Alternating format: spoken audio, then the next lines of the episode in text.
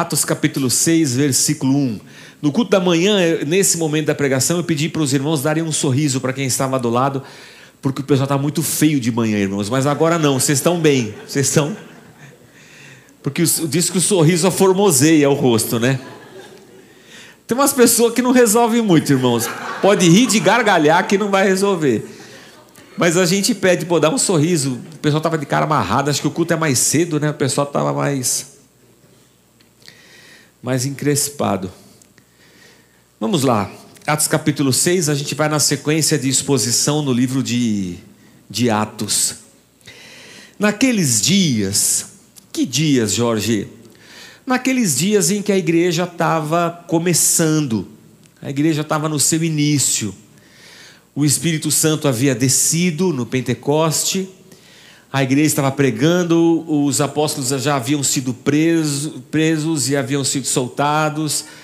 E soltos ou soltados? Soltos, né? Os apóstolos haviam sido soltos. Muito obrigado aos professores aqui presentes. E, e a igreja estava nesse, nesse momento embrionário. Não é uma igreja com prédio, com departamento infantil, estacionamento, com música. Não, é, é, um grupo de discípulos dos apóstolos de Cristo. Os apóstolos eram os discípulos de Jesus e agora há os discípulos deles. Há uma multidão. A gente não sabe bem de quanto, mas há bastante gente. Então, naqueles dias, crescendo o número de discípulos, os judeus de fala grega, entre eles, né, na igreja, queixaram-se dos judeus de fala hebraica, porque suas viúvas estavam sendo esquecidas na distribuição diária de alimento. Por que, que é isso, Jorge? Bom, você sabe que o, o, o território de Israel já não é mais um território independente, eles não são uma nação livre, eles, são, eles estão sob o domínio do Império Romano. Antes de Roma, eles estavam sob o domínio do Império Grego. Antes disso, dos persas. E antes dos persas, dos babilônicos. Ou seja, desde que Israel, desde que é, é, Jerusalém foi invadida pelos babilônicos e eles foram levados cativos para a Babilônia, lembra que levaram Daniel? cativo, e levou, levou um monte de gente. Então, desde aquele tempo que eles não são mais uma nação livre, eles estão debaixo de um domínio, de um, de um jugo. E por causa desses muitos, muitos domínios, é, houve perseguição aos judeus na Judéia, e, e, e judeus saíram para viver em outras partes do Império Romano. A gente vai chamar isso dos judeus da dispersão, que estão dispersos pelo mundo. Só que o Império Romano, irmãos, a língua do Império Romano é o grego. A língua do Império Romano é o grego. E lá na Judéia, que língua eles falam?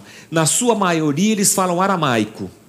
É muito provável que Jesus, com os discípulos no dia a dia, falasse em aramaico. Dentro do templo, a língua é o hebraico. O hebraico é a língua do templo, é a língua do texto escrito. Mas o aramaico é a língua mais comum, é a língua corrente. Só que esses judeus que estavam na dispersão, vivendo em outras partes do império, foram aculturados pelo império, falam grego. Então você tem judeu de fala grega e judeu de fala hebraica, ou aramaico ou hebraico, provavelmente as duas. O que acontece é que muitos judeus no fim da vida retornam para Jerusalém, nessa época aqui, para viver os seus últimos dias em Jerusalém. O que faz com que idosos e viúvas estejam, de certa forma, é, é, expostos à miséria. Primeiro, que mulher não tem renda, mulher não trabalha em Israel no primeiro século. E uma, uma mulher idosa viúva, muito menos. Então você tem, nessa igreja que está começando, você tem viúvas de fala grega, viúvas que vieram da dispersão e estão morando lá. E você tem viúvas de fala hebraica, que são viúvas de lá da Judéia mesmo. Como a igreja distribui segundo a necessidade das pessoas, lembra que a gente falou semana passada sobre isso? E o apóstolo Tiago, o apóstolo Tiago, irmão de sangue de Jesus Cristo, ele diz assim: que a verdadeira religião é cuidar das viúvas e dos órfãos. A igreja assiste essas pessoas, essas viúvas, com alimento. E o texto diz para a gente que as viúvas de fala grega estavam se queixando na igreja porque elas estavam sendo preteridas. O alimento chegava nas viúvas de fala hebraica, mas não chegava nas viúvas de fala grega. Elas estavam sendo esquecidas na distribuição diária. O que, que isso soa para você, irmão? Preconceito? É. Preferência, usar a palavra mais leve. Estavam preferindo doar para as de fala hebraica do que para as de fala grega. O que, que é isso, irmão? Isso é gente. Isso é gente. Mas Jorge, lá no começo da igreja, já deu confusão assim? Já deu. Você imagina que essa igreja não tem nenhum ano e já está assim. Imagina a gente aqui com 13 anos, irmãos, o tanto de pepino que não dá aqui nessa igreja. É muito, irmãos. Essa aqui é uma coisa que apareceu. As viúvas de fala grega estão sendo preteridas. É uma demanda. Mas acontece isso na igreja, Jorge, de ter problema? Vixe, se não acontece. É a coisa mais normal do mundo. Onde tem gente, tem problema. Você quer ver? Sua família tem problema? Tem, porque tem gente. Lá no seu trabalho tem problema? Tem, porque tem gente. Lá na sua vizinhança tem problema? Tem, porque tem gente. E no condomínio tem problema? Tem, porque tem gente. Tira as pessoas, vai ter problema? Não, é uma maravilha. Mas se tem gente, tem problema. Ah, eu quero numa igreja que não tenha problema. Putz, vai ter que ser uma igreja de anjo. Mas elas não existem aqui nessa, nessa esfera terrena. E ainda que não tenha problema nenhum, quando você chegar, vai ter problema. Porque você chegou e você é gente. Então, igreja não tem jeito. Igreja é um ambiente de problemas, de, de, de gente em atrito. De gente em atrito. E elas estavam sendo esquecidas, pode voltar, Priscila, na distribuição diária. O que eu achei interessante nesse texto é que distribuição aqui, ó, é a palavra, é o verbo grego diaconel. Diaconel é o eu sirvo em grego, diaconel. Aportuguesando seria o verbo diaconar. Você já ouviu essa palavra na igreja, diácono? Já ouviu? Não. Nessa aqui menos, porque a gente não tem diácono, porque a gente tem, tem um versículo, eu não vou lembrar onde é agora, mas ele diz assim: resisti ao diácono e ele fugirá de vós. Então, a gente não tem diácono aqui. Mas nesse tempo aqui, diácono era o verbo, diaconar. E essas viúvas não estavam sendo servidas por essa comunidade. Interessante isso aí. Mas vamos continuar a leitura. Por isso os doze, os doze apóstolos, lembre-se que Judas já traiu, mas eles elegeram Matias. Eles estão em doze de novo. Por isso os doze reuniram os discípulos e disseram: Não é certo negligenciarmos o ministério da palavra de Deus a fim de servir às mesas. Irmãos, fala para a igreja: escolham entre vocês sete homens de bom testemunho, cheios do Espírito Santo e de sabedoria. Passaremos a eles essa tarefa de servir às mesas e nos dedicaremos à oração e ao ministério da palavra. Tal proposta agradou a todos, então eles foram escolhendo. Olha só o que acontece. Os apóstolos, eles estão ensinando aquilo que eles aprenderam de Jesus Cristo. E os apóstolos entendem que essa é a principal missão deles. Nosso papel é ensinar o que nós aprendemos de Jesus Cristo e orar. Esse é o nosso papel como apóstolos. Se a gente deixar de fazer isso para cuidar do serviço da igreja, nós estamos lascados, nós vamos deixar de pregar. Então não dá, tá, cada um no seu quadrado. É o hino 472 da harpa cristã. Cada um no seu quadrado. Cada um no seu quadrado. Esse hino é antigo, hein? Ó. Esse hino é antigo. Ele falou assim: escolham entre vocês. E aí eles vão para a tradição judaica. Os conselhos judaicos eram sempre de sete. Escolham sete para fazer essa função. E a gente continua na nossa função. Eles escolheram diáconos? Não, eles escolheram sete pessoas para servir a mesa. Nesse momento, não tem nenhuma ideia de estrutura hierárquica dentro da igreja. Os apóstolos não eram a maior hierarquia e escolheram agora diáconos para uma menor hierarquia e ensinaram as pessoas a serem submissas aos diáconos e ensinaram os diáconos que eles eram autoridade sobre as pessoas. Nada disso está no texto. Eles só procuraram sete pessoas que pudessem dividir com eles, apóstolos, a carga das demandas dessa igreja.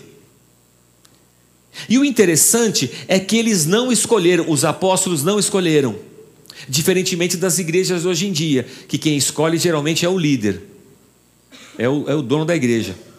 Vou te ungir diácono, hein? Percebi que você tem uma vocação, um chamado, eu vou te ungir, diácono, aleluia. Aí eu unjo ele. E essa coisa fica na mão do, do líder, ele é o cara que, que reconhece a vocação e unge. Lá na igreja, não. Lá na igreja, o, eles disseram assim: escolhei dentre vós.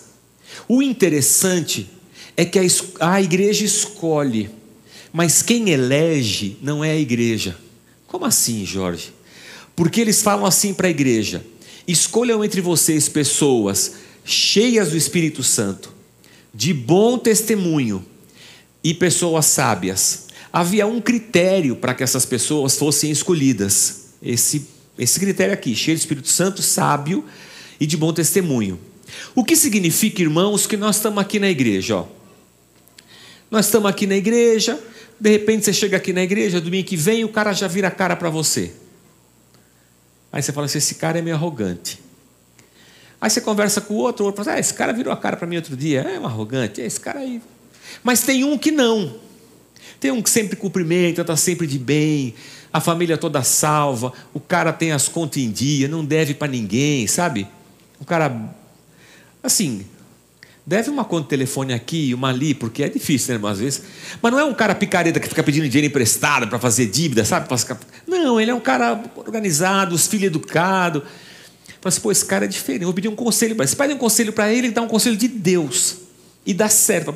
Pô, esse cara aí é esse cara é de Deus, hein, meu? Aí você vai percebendo na comunidade que tem uns caras que são diferentes. Que são realmente homens de Deus transformados. Não que o outro seja um picareta, está em processo de transformação. Mas esse aqui já está mais, mais madurinho, sabe? Aí chegam os apóstolos e falam assim: escolhei entre vós homens cheios do Espírito. Ah, é esse aqui. É esse cara aqui. Na verdade, eu não escolhi. Eu só reconheci que sobre ele repousa essa vocação. Eu percebi nele o Espírito Santo de Deus agindo. E quando os apóstolos disseram escolham, ele falou assim: é esse cara aqui, ó. Esse cara é o cara que vai fazer esse papel que você falou aí, apóstolo. Você percebe que coisa interessante? A igreja somos nós, né, irmãos? A igreja somos nós. Vocês dão oferta, vocês ajudam a missão. O pessoal da diaconia faz café, tem gente no quiosque, tem o cara que mexe na câmera, a, a, a Priscila que passa o, o, vídeo, tem a banda. A gente escolhe é, ocupar esse prédio, a gente compra ar-condicionado. Vai passando por nós um sentimento assim, que nós é dono disso aqui. Que isso aqui é nosso eu vou pensar com você que isso aqui é de responsabilidade nossa. Sim, é de responsabilidade nossa. Mas quem manda aqui, irmãos? Quem manda aqui tem que ser o Espírito Santo de Deus. Porque essa igreja não é nossa, ela é de quem? De Deus. O que está acontecendo aqui, irmãos, extrapola o campo dos relacionamentos, das organizações o que acontece aqui está além das hierarquias, dos domínios de, de bispos, de apóstolos e de estruturas religiosas. O que está acontecendo aqui é um milagre. Isso aqui é o corpo vivo de Jesus Cristo. onde as pessoas estão sendo transformadas pelo Espírito Santo em novas criaturas a cada dia. Então, isso aqui não é uma coisa que eu domino, ou que você domina, ou que a gente trate isso como sendo nosso. Não, não posso. Fui eu que plantei essa igreja aqui, eu que comecei esse trem. Não comecei sozinho, comecei com, com os povos também. Mas eu fui o pastor que plantou essa igreja. Mas essa igreja não é minha, misericórdia, pelo amor de Deus. Oh. Já pensou? A igreja é minha?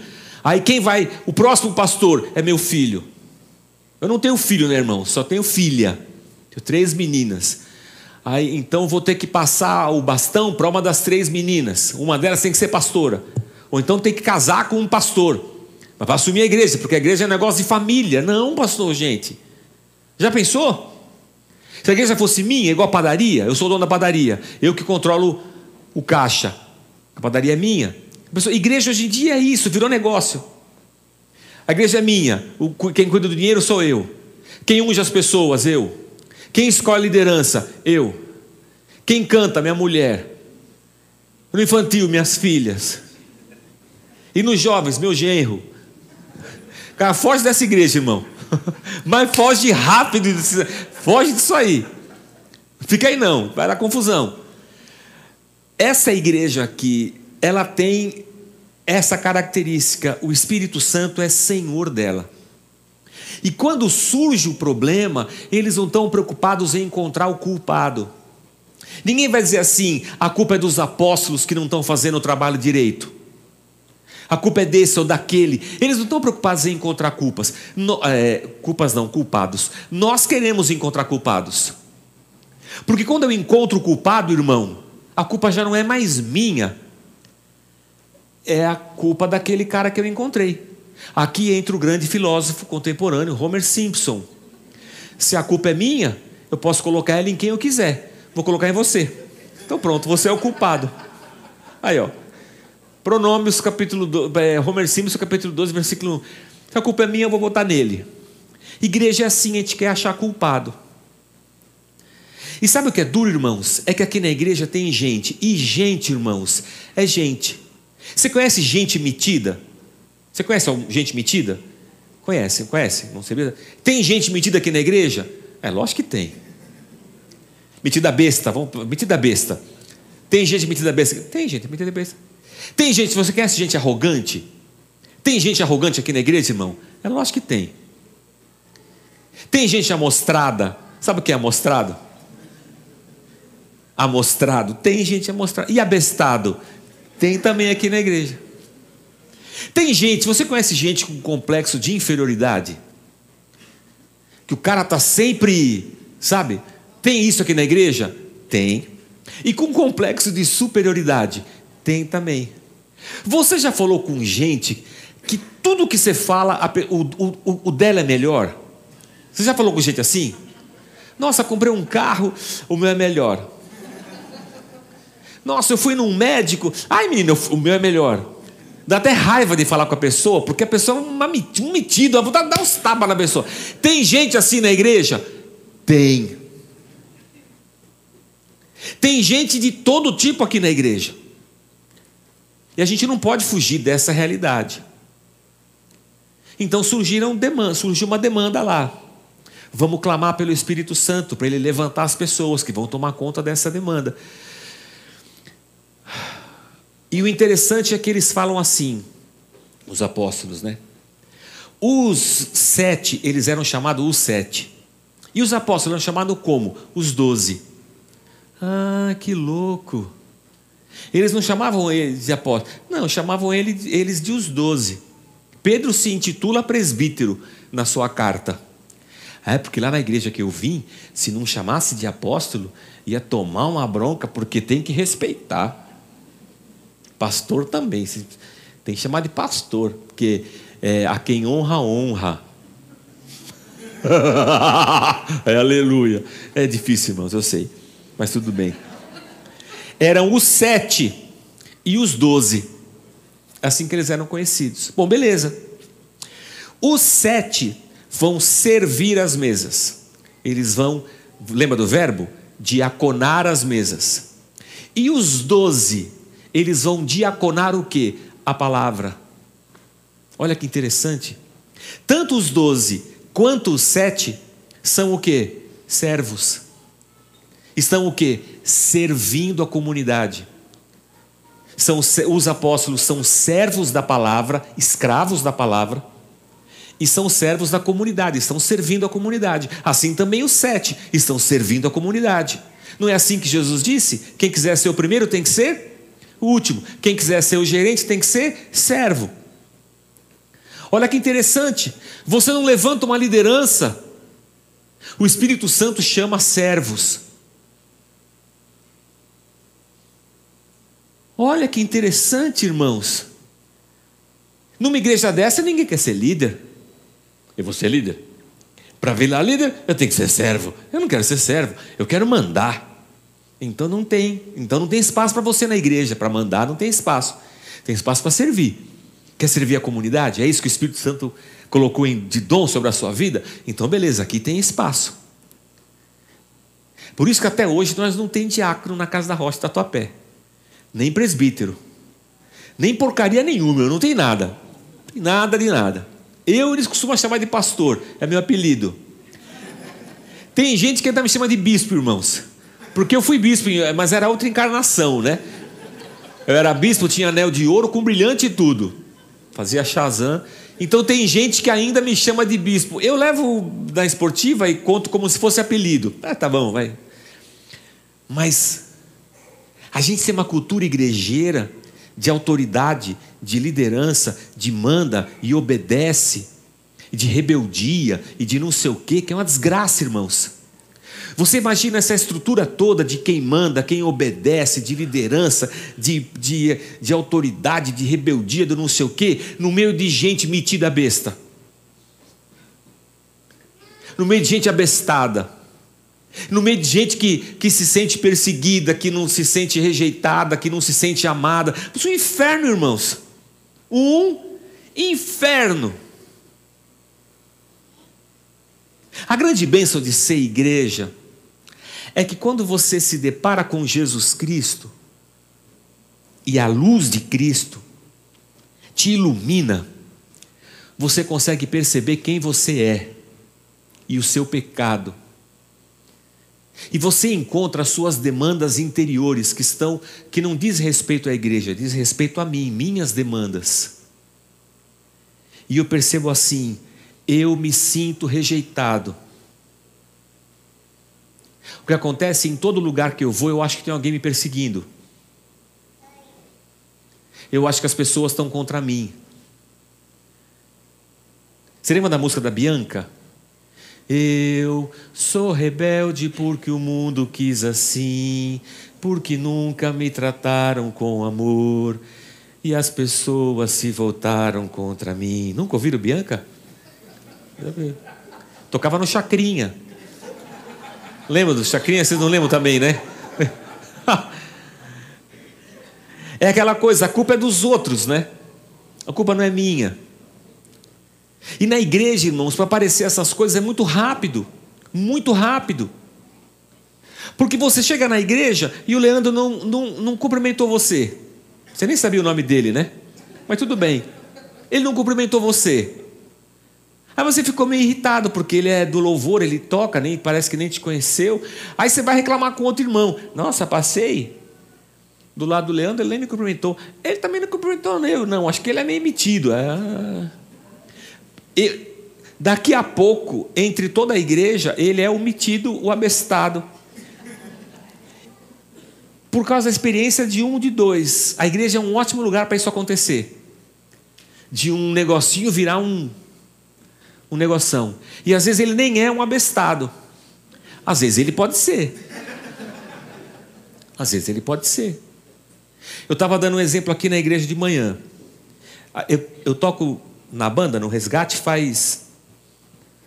Faz todos os anos possíveis e imagináveis. Aliás, sábado, sábado que vem, dia 10, tem resgate no, no Carioca Clube, em Pinheiros. É, Carioca Clube. Não sei onde compra ingresso, nem tenta perguntar, não sei nada dessas coisas. Eu sou artista. Meu agente disse que eu tenho que chegar lá, tenho um horário para chegar, botar minha roupa de artista e tocar, brilhar. Se você quiser saber onde compra, entra na internet. Mas eu estou há 30 anos com resgate. Por exemplo, a gente tem que fazer uma socialização. A banda já sabe. Sou eu quem vou? Não, porque eu não sou o cara para isso. Manda outro, manda o Marcelo, manda o Hamilton, que são pessoas de fácil socialização. O que significa que eu sou de difícil socialização. A banda já sabe que eu sou esquisito, não gosto de conversar com as pessoas, não gosto de fazer novos amigos, que eu tenho problema com gente. Eu sou assim, irmãos. Mas, pastor, o pastor tem que se relacionar, ele tem que conversar com gente eu falei, irmão, isso não é culpa minha, porque eu, eu, não é profissão que eu escolhi isso aqui. Eu fiz a faculdade para ser dentista, me formei, tinha meu consultório, mas Deus queria que eu fosse pastor. A culpa é de Deus, reclama com Ele, que eu não tenho nada a ver com isso. Mas eu sei que isso é um problema meu. Minha mulher acha que eu tenho um grau de autismo. preciso dar mão pro, vou dar a mão para o Caio. Ela fala que eu tenho um. Porque ela acha que às vezes eu, eu dou umas fugida assim, eu dou mesmo, eu dou uma sumida assim, é coisa minha. Problema, problema meu. Como é que eu resolvo esse problema, irmão? Com o psicólogo. Vou no já percebi, vou no psicólogo. Eu tenho um problema, eu relacionamento, eu sou um cara difícil, duro, eu não cumprimento as pessoas. Não sei se é um pouco de timidez, se é um pouco de alto, eu não sei o que é. Vou tratando com a psicóloga. Olha que beleza. E quando eu venho aqui para a igreja, eu luto contra essa minha natureza. E eu falo assim: Espírito Santo, me ajuda.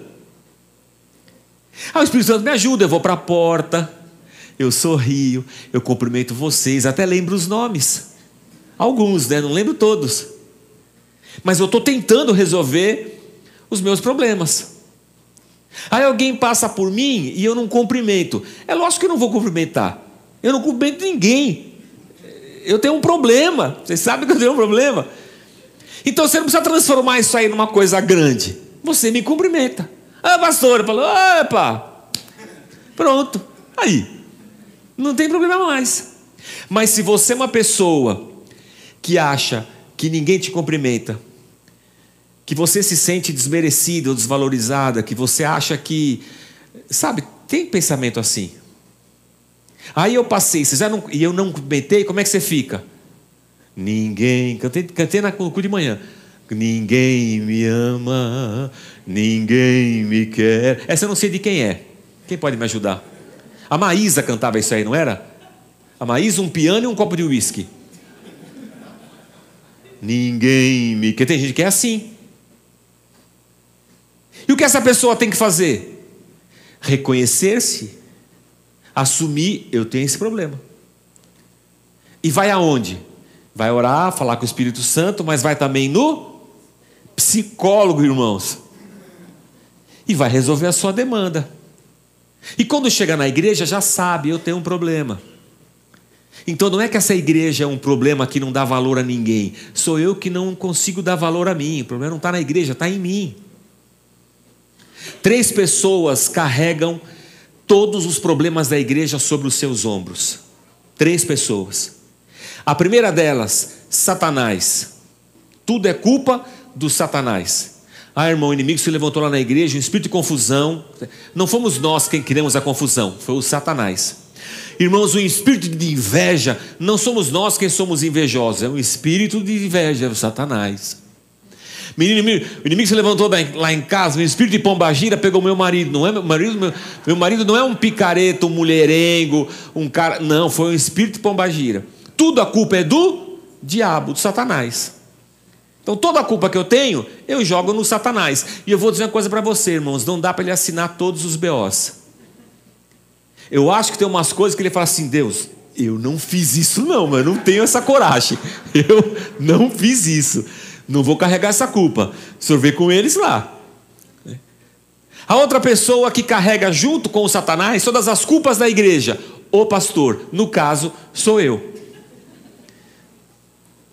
Não prega bem, não aconselha as pessoas, não visita, não cumprimenta, não decora os nomes. que mais, irmão? Que o pastor é ruim. Não lidera direito, não tem pulso forte. Bom, não fala em línguas. não tem o culto não tem mover, não tem unção, não tem poder. Tá, eu carrego muita culpa. Quem é a outra pessoa, irmão? Você. Diga eu. Eu. Então a culpa do que acontece aqui ou é do Satanás, ou é do pastor, ou é sua. Não dá para jogar tudo na conta do diabo. Dá para jogar tudo na conta do diabo? Não dá. Dá para jogar tudo na conta do pastor? Não, não dá. Só aquilo que realmente está na conta dele. Um certo grau de autismo, não cumprimenta bem as pessoas e não gosta de socializar. Tá. E o resto, pastor? O resto você assume. Aí você vai tratar com um psicólogo, você vai tratar na comunhão dos irmãos, você vai pedir ao Espírito Santo que se mova na sua vida. Se nada disso der jeito, der, aí é o outro estágio. Psiquiatra, você pode tomar uns remédios. Eu tomo, de boa, irmãos. E tem um monte de gente aqui na igreja que toma, e eu até incentivo, irmão, vai tomar um remédio, que o negócio está ficando difícil. A igreja não aguenta mais você. vai tomar um remédio, pô. Remedinho para você ficar bem, estabilizado, feliz da vida, vai lá. Ai, pastor, você não acha que é o Satanás? Não, irmão, é remédio só. O teu diabetes é Satanás? Não é, o teu, o teu diabetes não é Satanás. Você come igual um doido e a culpa é do Satanás. Come doce, come pão, come macarrão, bebe da doce, o café igual não sei o quê, aí dá diabetes. A culpa é de quem? Do Satanás. É um espírito de diabetes. Não, não tem espírito de diabetes, irmão, é você. O diabetes, a pressão alta, não dá para colocar a culpa no Satanás, mas as, as, psicossomáticas, a culpa é do Satanás. Depressão, ansiedade, a culpa é do Satanás. Não, irmão, tudo é, tudo é esse mundo caído aqui. Vai no psicólogo, vai no psiquiatra, sem preconceito, resolve sua vida. Depois você vem aqui. Porque aqui, ó, aqui a gente vai gerar atrito e demanda. E o que a gente faz aqui? Aqui a gente descalça as sandálias dos pés, porque isso aqui é o corpo vivo de Jesus Cristo. Aquele metido a besta ali, que está aqui, que tem um coração arrependido, mas ele é meio metido a besta, ele foi digno do sangue de Cristo, que foi vertido por ele na cruz. Deus está fazendo uma obra na vida dele, assim como Deus está fazendo uma obra na minha vida. Então eu descalço as sandálias dos pés, porque a vida dele é terra santa, a minha também é. E aqui a gente vai ser intermediado pela ação do Espírito Santo de Deus. Cada um de nós reconhecendo as nossas limitações, as nossas fraquezas, as nossas tentações, os nossos pecados, mas nos relacionamos para a glória de Deus. A igreja percebeu isso lá no começo. E a igreja entendeu que o Espírito Santo estava agindo no meio dela, como está agindo hoje. Então Deus está procurando pessoas para servirem a igreja. No departamento infantil, na música, na ação social, nas visitas nos hospitais, nos aconselhamentos no dia a dia, nos jovens, nos adolescentes. A gente não tem um grupo só de idosos ou só de mulheres, a gente ainda não tem um grupo de adolescentes juniores de 12, 13, 14 anos, separados dos, dos, dos mais velhos de 18, 19, 20. A gente não tem um grupo para 30, 35, 36, porque não tem gente para servir nesses grupos. Tem gente que quer participar. Pastor, por que não criar aqui um grupo de não sei o quê? Por que não cria? Você quer criar? Pode criar. A gente te dá o suporte. Se Deus está botando em você o sentimento, deve estar colocando também a capacitação. Não é que a gente quer ir para a igreja para ser servido, irmãos. Eu quero igreja com estacionamento, com bom departamento infantil, com ar condicionado, que me tolere, que não me confronte, que não aponte o meu pecado e que me sirva. Quero saber se o café está bom, se o culto acaba na hora. Eu quero saber essas coisas. Porque senão eu não vou. Irmão, isso não é igreja, é spa. Spa é que é assim. Você vai, um faz a unha, outro faz o pé, já faz massagem, bota a toalha quente no rosto, aí você fica lá. Isso, é, isso não é igreja. Igreja é lugar onde a gente chega, tira a roupa, amarra a toalha na cintura, pega a bacia e vai servir uns aos outros. Aqui não tem líder, aqui não tem oficial, aqui não tem gente que manda nos outros. Aqui é o corpo místico e espiritual de Jesus Cristo, vivo, composto por gente. Sempre nós teremos problemas na igreja. Sempre. Se você conhecer uma igreja perfeita, não vá para lá, você vai estragar ela. Não vá, não vá. Ah, aquela igreja é perfeita, deixa ela lá. Não mexe. Fica quieto aqui onde você está, dando problema aqui, porque aqui nós, já, não, aqui nós temos bastante problema, aqui é o seu lugar. Né? Mas se você sair procurando, você não vai encontrar, não existe. E se você encontrar, não fique lá, porque é só estratégia de marketing para te enganar. Não fique lá. Agora, se você entrar na igreja, estiver cheio de mazela, for uma bagunça igual aqui, fica aqui, porque essa é a igreja mesmo.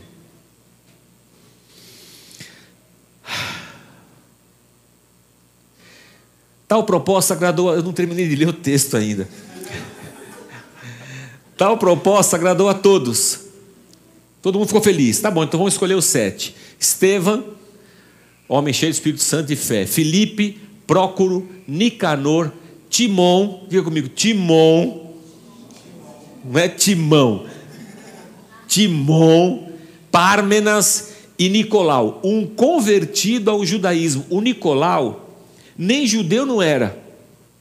Ele tinha se convertido ao judaísmo e agora havia se convertido a essa nova fé cristã. E ele era de Antioquia, nem da Judéia não era, era de Antioquia, lá no norte. Sabe o que é curioso nessa lista? É que nessa lista aí só existem nomes gregos. Não tem nome de origem hebraica aqui. E o que, que tem de importância nisso? É que quando reúne a igreja é, para escolher sete pessoas cheias do Espírito Santo para resolver essa demanda de. É, eles encontraram essas pessoas de origem de fala grega. Interessante, podiam não escolher de fala grega, né? Nós vamos fazer um. Vamos escolher só gente, porque a gente mantém a nossa coisa aqui, vamos escolher só gente fala hebraica. Nós dá uma baixada dessa poeira e para a gente não perder o domínio. Não, botaram só gente de fala grega. Aí os apóstolos foram lá e puseram as mãos, outro costume e tradição judaica, puseram as mãos e aquelas pessoas voltaram, começaram a fazer o, o, o papel e a servir como elas deviam servir. E aí o que acontecia, irmãos? A palavra de Deus se espalhava. Quando você vai resolvendo as demandas e todo mundo está ali para servir, a palavra de Deus prevalece, ela vai sendo espalhada, e a igreja crescia rapidamente, e vai crescer o número de discípulos, até sacerdote estava se convertendo. Você imagina, irmãos, uma igreja evangélica onde até os pastores se convertem, pastor, apóstolo, se convertendo, mesmo, entregando o coração para Jesus, na humildade, virando. Oh, irmãos, é difícil acontecer isso aí. É difícil. Acontecia lá, sinal que pode acontecer hoje, irmãos. Posso ouvir um amém? amém? Aleluia. É ironia, mas é. Desculpa, é, às vezes tem que falar que é ironia, né? Ironia, viu, Caio? Mas às vezes eu olho nos pastores e falo, tem que se converter, porque, ixi Maria, meu, é difícil. Até os sacerdotes estavam obedecendo à fé e abandonando o judaísmo. Então, irmãos, o que eu diria para vocês? Está tudo bem. Ai, pastor, o que eu estou visitando aqui, quero achar uma igreja boa. Não tem. Não existe. Ah, eu queria achar uma igreja, sabe, onde as coisas funcionassem. Aqui não funciona, irmãos. Pode parar, pode procurar em outro lugar. Aqui não funciona, aqui tem problema. Aqui tem gente carecendo da graça e do amor de Cristo. E aqui tem gente que, mesmo machucada, omitido abestada, mesmo assim, eles se dizem, ah, eu, eu, posso, eu posso cantar. Aí tá bom. Não é porque canta que ele já está consertado ou que ele é melhor. É que ele canta. Ah, eu vou dar um departamento infantil. Vai, não significa que ele é melhor. Pastor, lá no departamento infantil, minha, levei, minha filha estava lá. O professor não pegou ela e falou dela. Meu irmão, eu sei. O senhor não vai fazer nada. Eu vou fazer o quê, irmão? Vou lá bater? Né? Acontece. Aqui tem. É lógico, a gente não é doido, né? Ninguém aqui é doido, todo mundo aqui é crente. Mas, mas irmãos, é gente, pô. As coisas acontecem. Mas tem que trabalhar para não acontecer. É, tem que trabalhar para não acontecer. Dá para garantir que não vai acontecer? Não, não dá. E como é que a gente faz? Ah, a gente ama. O amor tudo suporta, tudo crê, tudo sofre, tudo espera. A gente ama. E vai andando. Então, irmãos, é, digo a vocês aqui, digo aos irmãos em casa, bem-vindos a essa comunidade que busca ser uma comunidade de servos, que tenta resolver as suas mazelas diante da graça do Espírito Santo de Deus e clama a Ele, mas não tem vergonha de procurar o psicólogo e o psiquiatra. Eis aqui a nossa comunidade, tentando viver aquilo que os apóstolos que os doze e os sete viveram no começo da igreja. Parece meio utópico, parece um horizonte utópico, mas a gente corre atrás dele, é, convencidos de que a graça do Senhor há de nos ajudar. E que assim a palavra de Deus cresça no meio da gente. E ela extravase além da gente. E assim a gente não só sirva uns aos outros aqui dentro, como a gente consiga servir também a comunidade que nos cerca e quem sabe até a nossa cidade e o nosso país possamos servir com essa palavra que transformou o coração da gente, nos fez nascer de novo, a gente consiga também servir essas pessoas, essa, essa, essa palavra para as outras pessoas e que o Senhor nos abençoe. Eu espero muito que Deus te levante no meio do povo aí e que você comece a servir em alguma coisa da igreja, porque tem bastante coisa para fazer. É por isso que a Bíblia diz que a seara é grande mas os cearenses são poucos. A seara é grande, mas falta gente para trabalhar. Então está faltando você arregaçar as mangas e fazer alguma coisa. Que Deus nos ajude. Vamos ficar de pé, irmãos? Aqui na igreja nós temos uma. A gente contrata uma empresa de limpeza, né? De 15 em 15 dias, a empresa faz limpeza aqui na igreja. E nesse meio tempo, é o corpo diaconal quem, quem cuida de pôr o lixo para fora e de ver uma coisa que está mais suja. Mas é de 15 em 15 dias que a limpeza, que a empresa vem. Estou contando isso porque uns 20 anos atrás, irmãos, eu era pastor de uma igreja, e o meu irmão me procurou e falou assim: Pastor, Deus falou comigo. Eu falei: Que bom, irmão. E eu vou criar um grupo de limpeza aqui na igreja, só com umas irmãs que eu já conversei, e nós vamos limpar a igreja.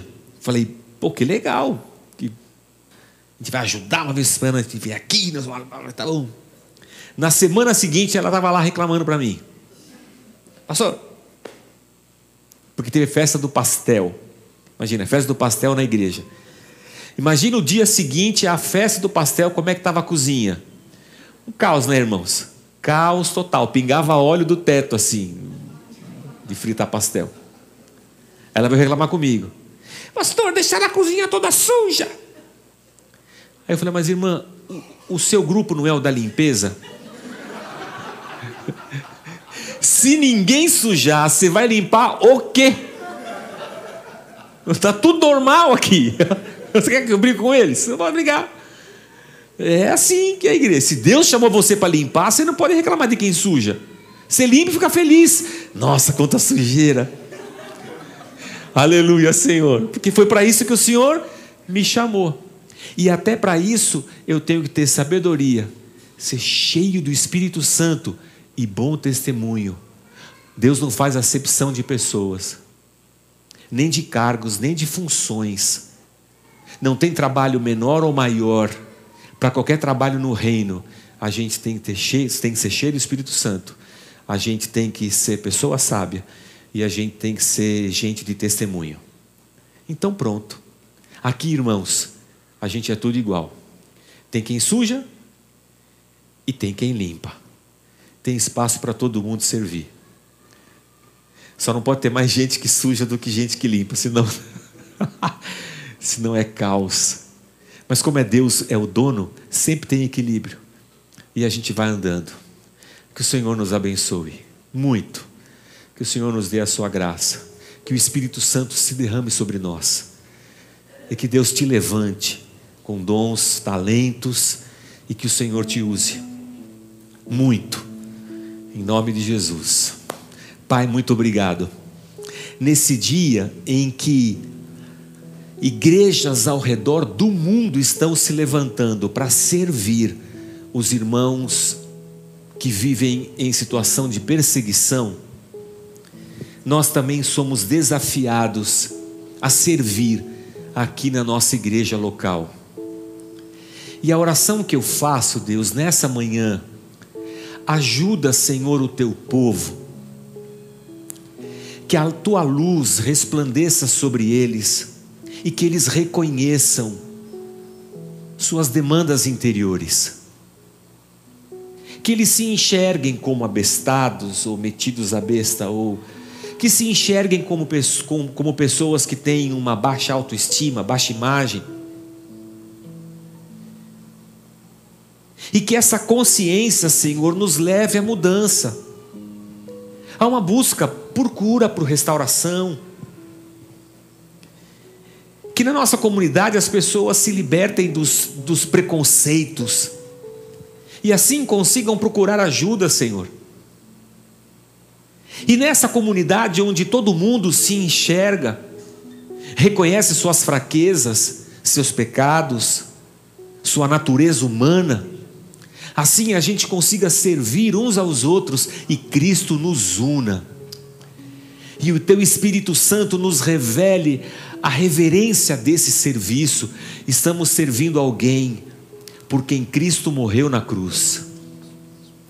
E assim, Senhor, nos levantemos para servir a nossa a nossa vizinhança, para que eles também recebam a palavra, meu Deus e se encontrem com Cristo. Deus faz da nossa igreja uma igreja de servos, nos dá uma liderança de servos e nos ajuda, Senhor, a devagar, à medida que as demandas forem surgindo, que o Teu Espírito Santo capacite a nossa comunidade para resolvê-las. E assim a gente não crie problemas. Assim a gente não alimente sensações ou sentimentos mas todas essas situações expostas à luz do Teu Espírito Santo encontrem solução, meu Pai. Tem misericórdia da gente. E que isso se estenda para a nossa família, para os nossos amigos. E assim a gente ande debaixo da Tua graça, Senhor. Nos abençoe, nós te pedimos. Tem misericórdia da gente. E levanta, Senhor, mais gente para ajudar a gente.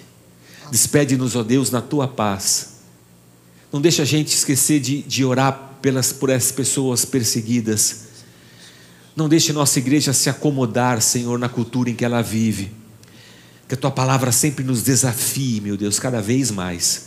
Oramos agradecidos em nome de Jesus. Amém, Senhor. Amém. Amém. Dê um abraço quem está do seu lado enquanto a gente canta a última música.